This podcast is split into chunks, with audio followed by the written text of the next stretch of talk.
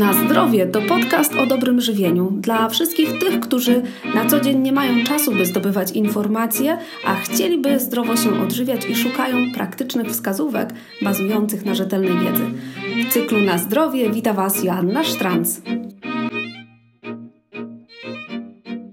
W dzisiejszym odcinku opowiem Wam o żelazie o niedoborach żelaza w naszym organizmie, co sprawia, że dochodzi do tych niedoborów, jakie wiążą się z tym konsekwencje, jaką rolę pełni żelazo w naszym organizmie oraz co my możemy zrobić, żeby podnieść poziom żelaza poprzez naturalne odżywianie. Rozpocznę od tego, że mamy dwa rodzaje żelaza: żelazo pochodzenia odzwierzęcego i żelazo pochodzenia roślinnego. Czym ono się różni? Różnica jest dosyć istotna między tymi dwoma rodzajami. Żelazo pochodzenia odzwierzęcego, zwane inaczej żelazem chemowym, jest to żelazo, które dużo łatwiej nasz organizm przyswaja sam z siebie, metabolizuje i wchłania. Natomiast żelazo pochodzenia roślinnego, niechemowe, jest to żelazo, które nasz organizm przyswaja dużo słabiej. Co ta informacja oznacza dla nas praktyce? Otóż, jeśli wezmę 100 gramów produktu roślinnego, na przykład 100 gramów szpinaku. W szpinaku zawartość żelaza, gdybyśmy odszukali w jakichś tabelkach, wynosi 3,5 mg. Bierzemy do tego 100 gramów mięsa z indyka. Tutaj znajdziemy informację, że zawartość żelaza wynosi 0,8 mg. Na pierwszy rzut oka szpinak 3,5, indyk 0,8 no okazuje się, że w tym szpinaku tego żelaza jest dużo więcej. Wracamy do wątku przyswajalności żelaza. Żelazo roślinne, czyli niechemowe, jest słabo przyswajalne.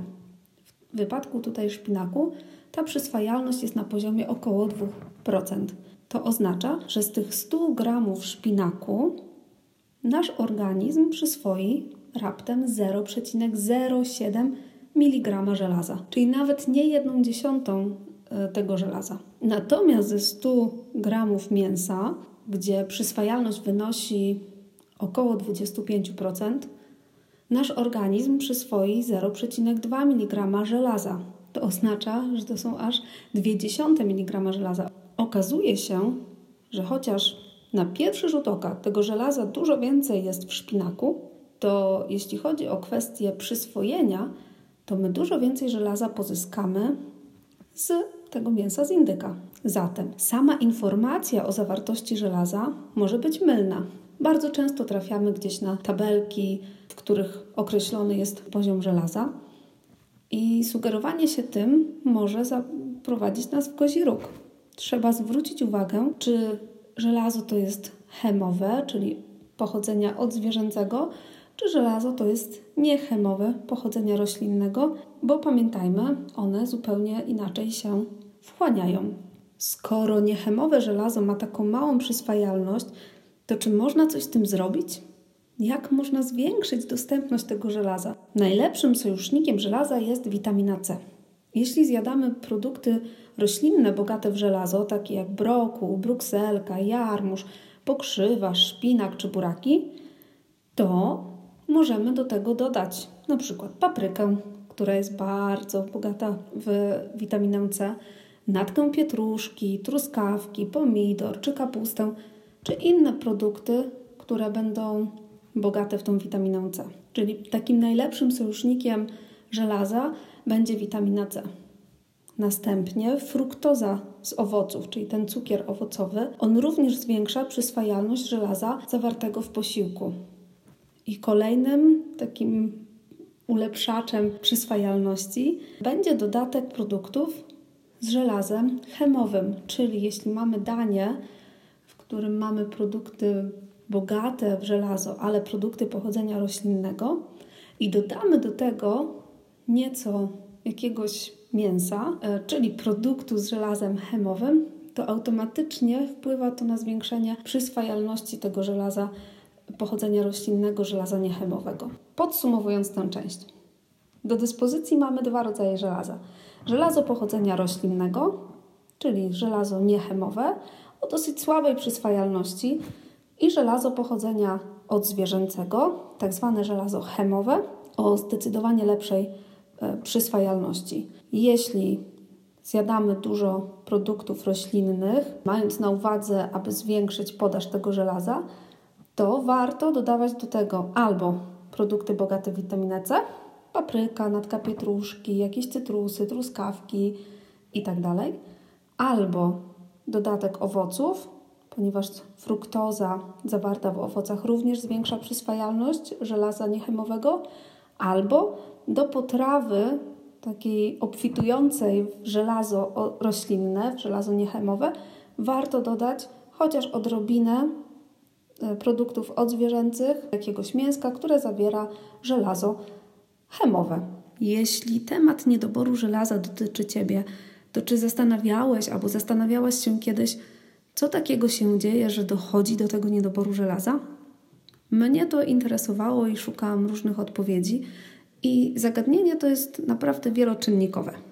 Mamy tutaj jakby takie trzy grupy czynników przyczyniających się do powstawania niedoborów żelaza w naszym organizmie. Pierwsza to zbyt mała ilość żelaza.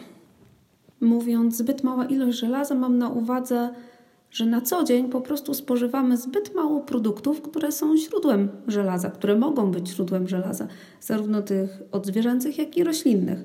Może ktoś nie je mięsa albo zjada tylko okazjonalnie, a może ktoś e, je bardzo dużo produktów bogatych w żelazo, to roślinne, ale brakuje tej komponenty zwiększającej przyswajalność żelaza roślinnego, bo nie wie o tym, że trzeba dodać albo witaminę C, albo fruktozę, albo odrobinę tego produktu odzwierzęcego, żeby to żelazo pochodzące z roślin się nam dużo lepiej przyswajało. Może być też tak, że ktoś spożywa faktycznie dużo produktów bogatych w żelazo, ale łączy je z produktami, które obniżają przyswajalność tego żelaza. Jest gama takich produktów, o których sobie powiemy za chwilę nieco dokładniej. Albo na przykład w trakcie spożywania posiłku popijamy. Jeśli chodzi o niedobór żelaza, ta kwestia jest bardzo, bardzo ważna. Dlaczego? Ponieważ, żeby żelazo się dobrze nam wchłaniało, potrzebujemy dobrej kwasowości w naszym żołądku. To pH musi wynosić między 1 a 3. Ten kwas solny w naszym żołądku jest niezbędny do dobrego trawienia, a następnie wchłaniania żelaza. Jeśli popijamy do posiłków, to rozcieńczamy nasz kwas żołądkowy i to pH już nie jest 1,3, tylko wzrasta.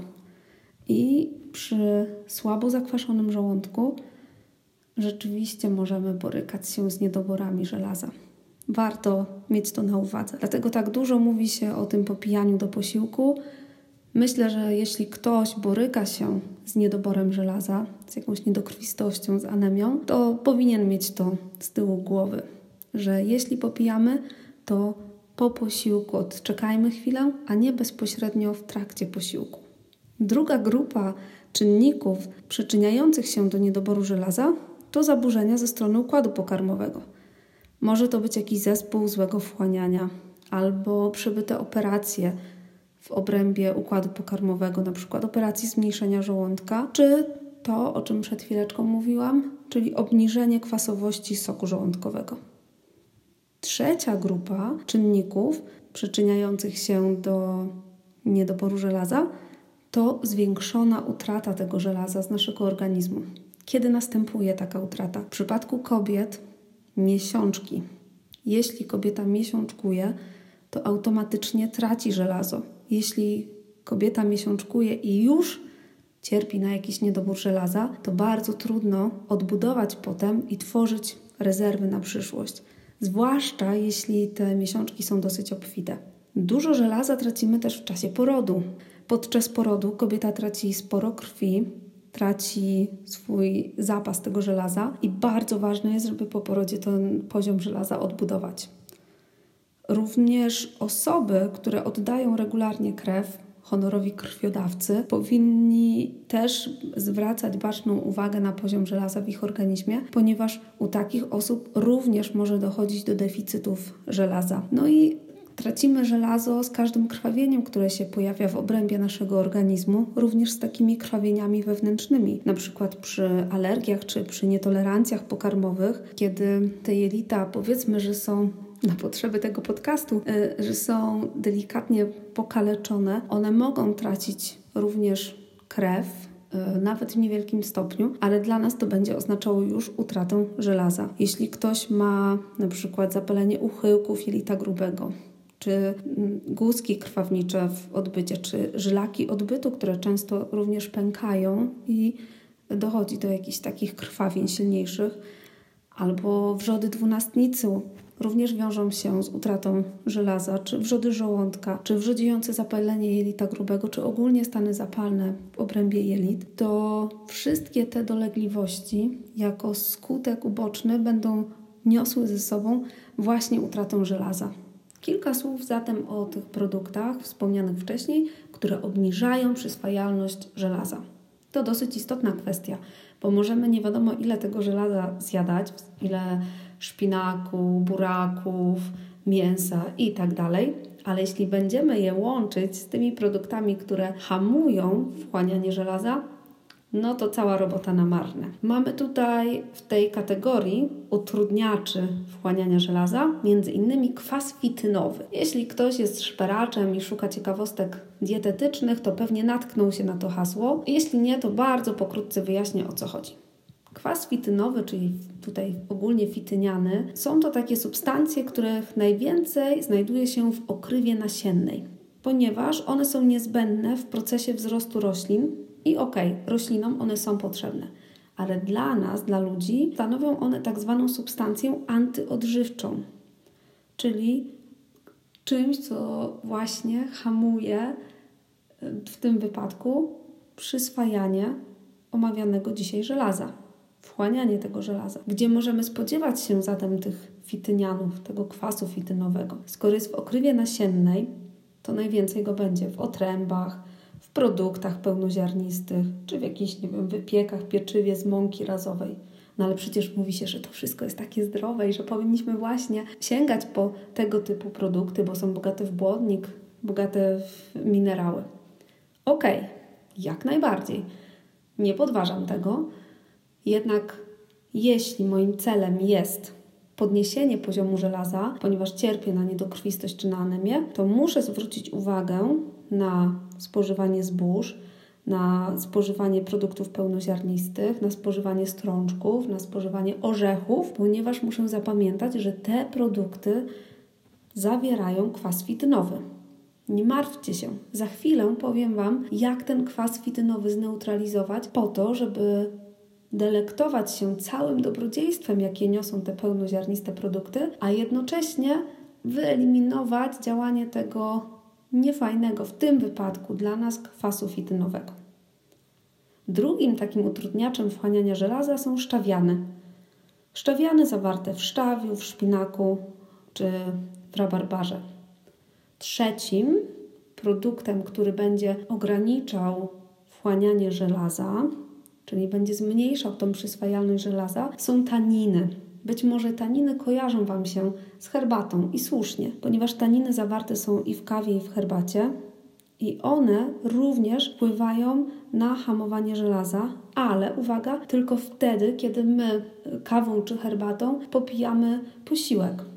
Mówiliśmy już o kwasie fitynowym, o szczawianach, Powiedzieliśmy sobie o taninach zawartych w kawie i w herbacie. Jest jeszcze jeden element, o którym warto wiedzieć, a który też obniża nam tą przyswajalność żelaza.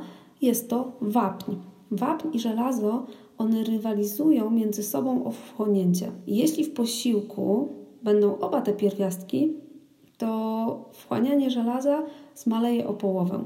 Czyli w praktyce jeśli borykamy się z niedokrwistością, czy z anemią, czy ogólnie brakuje nam tego żelaza i zależy nam na tym, żeby ten poziom żelaza wzrósł, to unikajmy łączenia produktów bogatych w żelazo z produktami bogatymi w wapń, czyli na przykład kanapka, ser i szynka, ser, wapń, szynka, żelazo.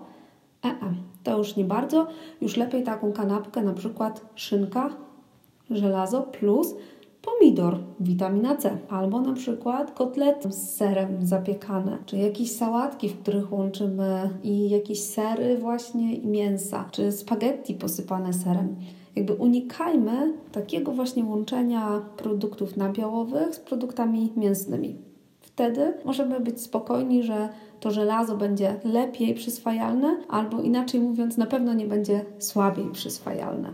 Przed chwilą słyszałeś, słyszałaś o kwasie fitynowym, który zawarty jest w okrywie nasiennej roślin i który dla nas stanowi pewien rodzaj substancji antyodżywczej, ponieważ hamuje wchłanianie żelaza. Ok. No ale my chcemy spożywać produkty pełnoziarniste, chcemy spożywać orzechy, chcemy spożywać fasole, no i chcemy, żeby to żelazo nam jednak trochę wzrastało, a nie malało. Jak to zrobić? Otóż możemy neutralizować kwas fitynowy poprzez moczenie nasion, poprzez moczenie płatków zbożowych, kasz czy tych produktów pełnoziarnistych, które możemy moczyć. To taka praktyka stosowana przed laty bardzo często. Dzisiaj nieco zapomniana. Wracamy do niej w zasadzie ku uciesze coraz częściej. Jeśli rano chcą gotować płatki owsiane, to już wieczorem warto, żebym zalała je wodą czy mlekiem, żeby one już się moczyły. Jeśli wiem, że będę jutro gotować fasolę, to dzisiaj zalewam tą fasolę wodą. Podobnie z kaszami i z innymi produktami. Czyli to moczenie jest dosyć istotne, ponieważ możemy rzeczywiście korzystać z tego dobrodziejstwa minerałów i substancji odżywczych zawartych w produktach pełnoziarnistych, a jednocześnie wyeliminować w przypadku żelaza negatywne działanie kwasu fitynowego. Druga opcja, jak zneutralizować ten kwas fitynowy, to fermentacja. Czyli jeśli mamy na przykład pieczywo na zakwasie, to tutaj e, takie pieczywo z mąki z pełnego przemiału będzie lepsze na zakwasie niż na drożdżach, ponieważ w tym pieczywie na zakwasie już nie będzie kwasu fitynowego. On zostanie zneutralizowany na drodze właśnie fermentacji.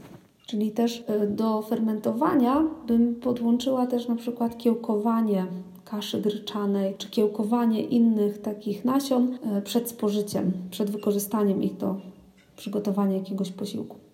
To, co jeszcze oprócz fermentacji, oprócz gotowania może zneutralizować ten kwas fitynowy, to dodatek witaminy C. Jak już mówiliśmy, witamina C ogólnie jest najlepszym sojusznikiem żelaza, y, bo zwiększa przyswajalność żelaza. No i tutaj ona też pomoże właśnie neutralizować kwas fitynowy. Kolejny zabieg, który możemy zastosować w kuchni podczas gotowania, aby zneutralizować ten kwas fitynowy, to prażenie, na przykład orzechów czy płatków zbożowych. I zdarza się tak, że budzimy się rano i nie mamy namoczonych płatków owsianych, nie mamy za wiele czasu, wówczas wyciągamy stalową patelnię i wsypujemy tam płatki, czy orzechy, czy nie wiem, pestki dyni, czy to, co chcemy spożyć i podprażamy na takiej gorącej patelni, uważając, aby się nie przypaliło i wówczas oprócz tego, że czasami zyskuje dodatkowe walory smakowe, to jeszcze powinniśmy już w tym momencie wiedzieć, że neutralizuje kwas fitynowy. Czyli jeśli borykasz się z niedoborem żelaza, sięgaj po patelnię i podprażaj płatki zbożowe, podprażaj orzechy, podprażaj jakieś, nie wiem, ziarna słonecznika. Zatem jeszcze raz. Kwas fitynowy dla nas jest substancją antyodżywczą, ale niestety jest też taką składową tych produktów, które są dla nas bardzo korzystne zdrowotnie.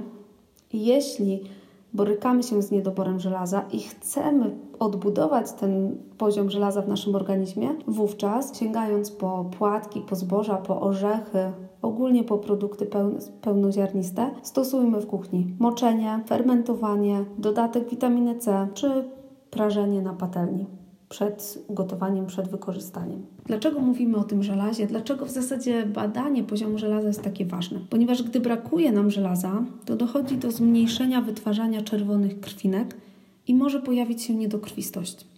Niedokrwistość to niestety dolegliwość towarzysząca wielu ciążom, towarzysząca wielu nietolerancjom pokarmowym czy wielu jakimś alergią, czy niedokrwistość pojawia się także u osób, które, których układ pokarmowy generalnie słabo pracuje, czy u osób przepracowanych.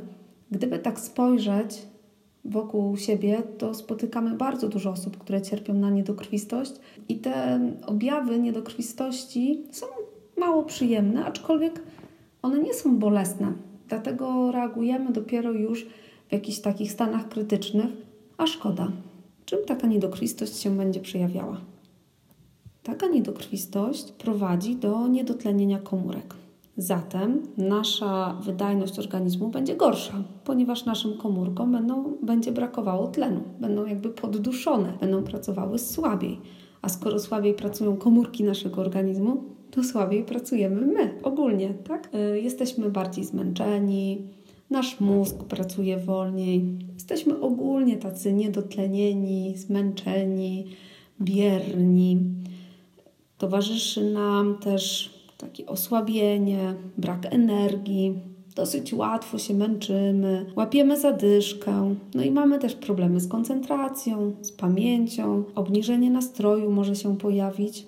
Niby nic wielkiego, ale tak na co dzień, gdy się rozejrzymy, to dosyć dużo osób właśnie narzeka na to, że czuje się permanentnie zmęczonym, że nie ma siły, że ma problemy z koncentracją, że ciągle o czymś zapomina i tak dalej, i tak dalej. Niedobór żelaza może też prowadzić do nadmiernej absorpcji, czyli wchłaniania toksycznych metali, takich jak ołów, kadm. No i dochodzi do jakiegoś wtórnego takiego zatrucia organizmu. Dlaczego zajmuję się dzisiaj tym tematem niedoboru żelaza? Będąc w ciąży, sama borykałam się przez jakiś moment z niedoborem żelaza i próbowałam zarówno żywieniowo, ale też nie ukrywam i z suplementacją y, podnieść ten poziom żelaza, ponieważ wiem, jak to jest istotne zarówno dla matki, dla kobiety w ciąży, jak i dla płodu. Ale jest to też wątek istotny dla wszystkich tych, którzy borykają się z jakimiś nietolerancjami pokarmowymi, alergiami. Cała masa osób dzisiaj yy, z różnymi problemami w obszarze jelit, jakieś nieswoiste zapalenia jelit, celiakia, cała gama tutaj różnych schorzeń, czy kobiety, które mm, miesiączkują w taki obfity sposób, czy ogólnie osoby przepracowane, wszystkie te osoby mają gdzieś tam e, historię niedoboru żelaza. Ciągną ten wątek ze sobą. Mówiąc o niedoborze żelaza, najczęściej, choć nie zawsze, mamy na uwadze stany takie przeciągające się, które trwają najczęściej latami. Może się zdarzyć, że na przykład kobieta podczas porodu traci dużo krwi i wtedy dochodzi do niedoboru żelaza, albo ktoś w czasie jakiegoś krwotoku silnego traci nagle sporą ilość krwi po jakimś wypadku i wówczas dochodzi nagle do tej utraty yy, i obniżenia poziomu żelaza, ale generalnie większość z nas latami skrupulatnie pracuje na to, żeby wyczerpać rezerwy, wyczerpać, wyczerpać i obniżyć poziom żelaza do etapu, kiedy zaczynamy mówić o niedokrwistości, a następnie o anemii. Skąd wiadomo? Ponieważ oprócz tego żelaza, które krąży w naszej krwi i które jest mierzalne, jeśli pójdziemy do laboratorium na badanie krwi, i jesteś, możemy poprosić o badanie poziomu żelaza, to będzie to żelazo krążące w naszej krwi. Ale oprócz tego mamy też żelazo zapasowe w formie tak zwanej ferytyny na wypadek na przykład jeśli nagle w naszej diecie zabraknie tego żelaza, albo jeśli dojdzie do jakiejś utraty mm, tego żelaza takiej nagłej, większej, to jest jeszcze ten zapas e, kumulowany głównie w wątrobie, ale nie tylko, w postaci ferytyny. Jeśli chcemy wiedzieć, ile tego żelaza faktycznie mamy w organizmie, to oprócz zwykłego badania żelaza warto badać również poziom ferytyny, ponieważ to nam mówi i o tym żelazie krążącym w naszej krwi, i o żelazie zmagazynowanym na czarną godzinę. E, taki magazyn żelaza, dobrze wyposażony, powinien nam starczyć powiedzmy na 3-4 lata nawet. Gdzieś znalazłam w źródłach informację, że nawet do lat 6. Wow! Dlatego jeśli komuś już brakuje żelaza, ktoś ma jakby w wynikach niedobór żelaza, tą niedokrwistość, to oznacza, że nie ma też tego tej rezerwy, że ona została wyczerpana. Dlatego, skoro rezerwa mogła nam starczyć na kilka lat, a już się wyczerpała, to znaczy, że od kilku lat sukcesywnie pracujemy właśnie na budowanie niedoboru żelaza poprzez przemęczanie się, nieodpowiednią dietę, czyli takie ogólne zaniedbanie swojego organizmu. Jeśli w naszej historii pojawi się niedokrwistość, to co wtedy? Co możemy zrobić? Wiadomo, musimy zadbać o polepszenie jakości naszej krwi. Jak to zrobić żywieniowo? Po pierwsze, nasz sposób odżywiania, taki codzienny, musi ulec zmianie. Powinniśmy zadbać, żeby nasza dieta była zasobna w produkty będące źródłem żelaza. Jak już mówiliśmy, produkty odzwierzęce mają dużo lepszą przyswajalność tego żelaza. Produkty roślinne zawierające żelazo niechemowe możemy łączyć z witaminą C, z fruktozą albo z dodatkiem tych produktów odzwierzęcych, żeby zwiększyć przyswajalność żelaza, bo bardzo często w tych produktach roślinnych dosyć dużo tego żelaza jest. Oprócz tego musimy zadbać o poprawę funkcjonowania naszego układu pokarmowego, jakby zainteresować się też tym aspektem, ponieważ tylko dobrze pracujący układ pokarmowy jest w stanie strawić, a następnie wchłonąć żelazo, które mu dostarczamy. Jeśli tu będzie coś szwankowało, jeśli będzie niedokwaszenie na przykład żołądka albo będą chore jelita, to będzie to bardzo trudny proces, żeby pozyskać żelazo dla swojego organizmu. Muszą bardzo dobrze pracować kosmki jelitowe, bo jakby żelazo jest wchłaniane właśnie w jelicie cienkim poprzez kosmki jelitowe i yy, musimy zadbać o to, żeby one pracowały sprawnie. Ale chcąc odbudować poziom żelaza, nie możemy skupiać się wyłącznie na żelazie. Musimy zadbać o odpowiednie spożycie białek, tłuszczów, węglowodanów, również o częstość spożywania posiłków, o ich ilość, o regularność, tak aby te, te posiłki też były o odpowiedniej kaloryczności. Jakby generalnie musimy zapewnić taki dobrobyt naszym komórkom, żeby one się czuły dobrze, żeby były takie zaopiekowane, odżywione, dobrze natlenione, to wówczas poprawi się jakość naszej krwi i automatycznie w wynikach badań poziom żelaza wzrośnie, ale przede wszystkim polepszy się nasze samopoczucie.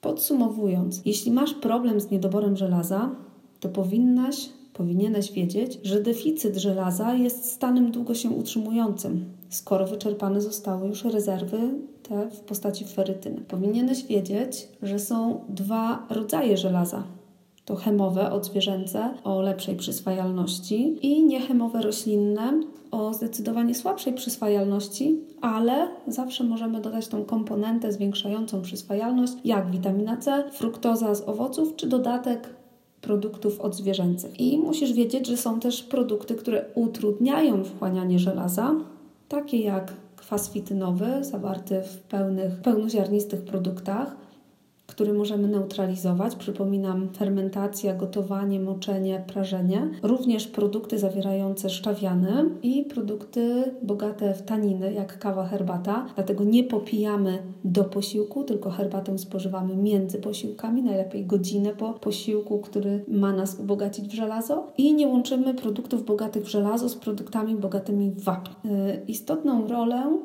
y, w jeśli chodzi o kwestię niedoboru żelaza, odgrywa również kondycja układu pokarmowego.